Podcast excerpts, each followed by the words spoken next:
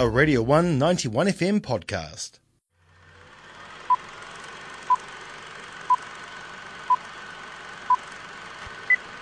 And here's George talking about movies. Thanks, Jono. Can I call you Jono? yes, I figure so. Thanks, Jonathan. All right, it is time for film with George. George didn't go to the movies this week. He was he was lazy. He decided, ah, let's put on some Netflix and I'll yeah, probably not chill.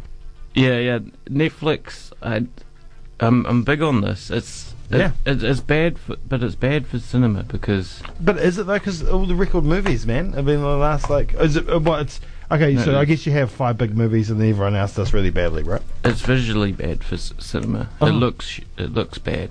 What if you just get a big your own uh, home No, cinema because because it's, rich? it, it's still dependent on the internet connection and hey, Dunedin, It's- Gigatown. yeah, yeah. Um, and and and and uh, you know that that was a ne- negative from from watching this film. And the film is uh, The King, uh, which, as we said, has been released straight to Netflix, and is the latest film from David Michôd, uh, who has done, who's an Australian director, uh, who I'm really into. Uh, he did. Um, Animal Kingdom with Ben Mendelsohn uh, about the Australian uh, kind of uh, drug crime family, uh, which was really great, really kind of dark Australian crime genre, and uh, continued the Australian kind of uh, hellish landscape in The Rover with Guy Pearce and the fella from Twilight, who we've come to know a lot in these uh, reviews, Robert Pattinson. And so the king follows young Henry V uh, as he, well, initially uh, drinks and sleeps uh, and doesn't do much, uh, as his elder fa- his elderly father, played by Ben Mendelsohn, I love Ben Mendelsohn. the favorite, my favorite actor. Really? I think. He's so good. Uh, alongside maybe Philip Seymour Hoffman as Mm. my as my favorite Philip. favorite actors of all time. Uh, so you know, Ben Mendelsohn's uh, the older Henry dies, and uh, Henry the Fifth or Hal, uh, played by uh, Timothy Charlemagne or Chalamet. Timothy Chalamet. Camembert. yeah. Um, he his younger brother initially takes over, uh, but uh, as we see in an initial uh, important scene, uh, Hal uh, is very protective of his younger brother and really, I guess, the, driving the whole uh, film is is really upset with with how his father how the Mendelsohn character had ruled the kingdom, talking about uh, England here in the 15th uh, century. Uh, and so, I mean, events lead to really Hal um, becoming uh, Henry V after his younger brother dies in, in battle against a uh, revolting uh, family. And then we're taken on this this journey of really Hal trying to uh, um, deal with the fact that he wanted to change things up, uh, wanted to change the way that, that the kingdom was run uh, compared to his father, uh, but still appears strong uh, to the kingdom and appears strong to uh, the rest of Europe. And, and despite the film being set solely uh, in England and then in northern France, um, we are introduced to the rest of Europe in a kind of comedic way when he becomes king and he gets presents from like the, the princes and Bo- Bohemia and, and that sort of thing. Uh, but yes, soon war with France starts, and of course this would be the start of a hundred years of, of of war in Europe.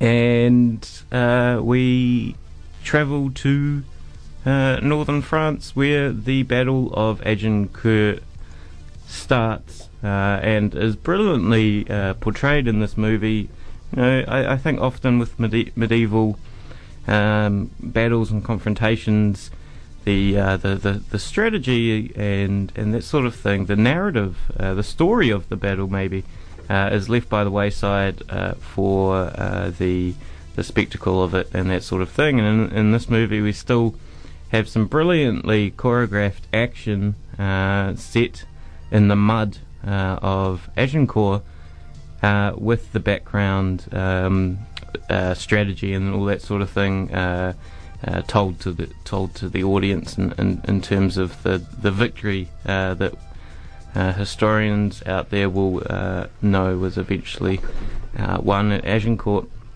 and that is all kind of factored in by the. I think what the highlight of the film was was Joel Edgerton's role as uh, the king's squire, basically, and drinking buddy. Uh, and so part of the film's tension is the fact that you know the they can't really be drinking buddies anymore because young Hal uh, is the king. Uh, and Joel Edgerton, uh, another great Australian uh, actor, uh, plays a, a kind of gruff old warrior. He was great. Uh, Sir Sir John, uh, who who goes along to France, uh, and kind of he seems useless at first, but then actually uh, has the winning strategy for the big battle, the climax of the film. So, I mean, the film really is, you know, you set up in England and then you go to France and fight this battle. Um, and I felt like maybe you know it needed the the the the story maybe needed like a mini series or something Yeah. so that the char- so there's a lot of characters here uh, and okay for example Robert Pattinson plays the Dauphin uh, the the prince of of uh, France in this great role uh, that has this singular scene that really kind of you know tells you who this character is. Uh, he's he's a bit of a uh, prankster a bit of a cheeky guy uh, very kind of cocky uh, and that's great. You know, that's the sort of scene you want in a two-hour movie, two hours and twenty minutes actually, um, to to establish who this character is. Some of these other characters and their relationships, for example, Sean Harris, a British actor who plays uh, William, I think, one of uh, the king's top advisors, uh, who is instrumental in a portrayal against the king, which is also a storyline running through this movie. Um, you know, Sean Harris is, is a great character and and a um, you know fascinating uh, to watch and that sort of thing.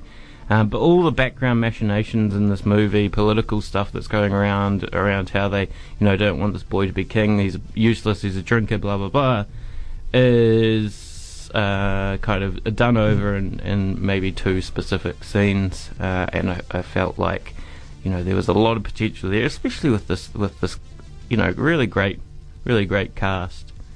Um, so yeah, I mean it did overall feel f- f- fall a bit flat, uh, but nonetheless, you know, I, I I did find it entertaining, beautifully shot, uh, and obviously, you know, lots of actors uh, that I that I love. uh, Yeah. here. Great cast. The only thing that was disappointing for me, George, and we won't give it away, is I got the twist. You got the twist, Yeah. right? Yeah, And I hadn't read the book. I haven't read Shakespeare's. yeah, yeah. So loosely based on on on Shakespeare, and obviously there's which always loosely based on history. Yeah, yeah. Obviously, there's always uh, in history and Shakespeare political uh, uh, kind of backstabbing and, and that sort of thing uh, around the place. But yeah, Yeah, I got the twist straight away. So it was kind of annoying really early on in the film. So I knew what was going to happen. I just felt it in my in, in me bones. Like no, do no. I rap. think I think that was an obvious decision by the. Oh, you think so? Yeah. Oh, I thought I was real smart. Damn it! Yeah.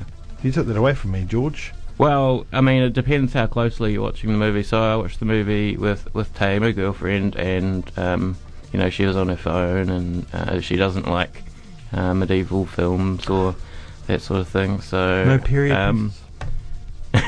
Yeah. Uh, so yeah, it depends how you watch it, and it is a next Netflix film. It's not like you're in the cinema engrossed by it. This is the other thing about about this medium is, is I was on my laptop with my headphones on. yeah. I mean that's an interesting way to watch a movie as well.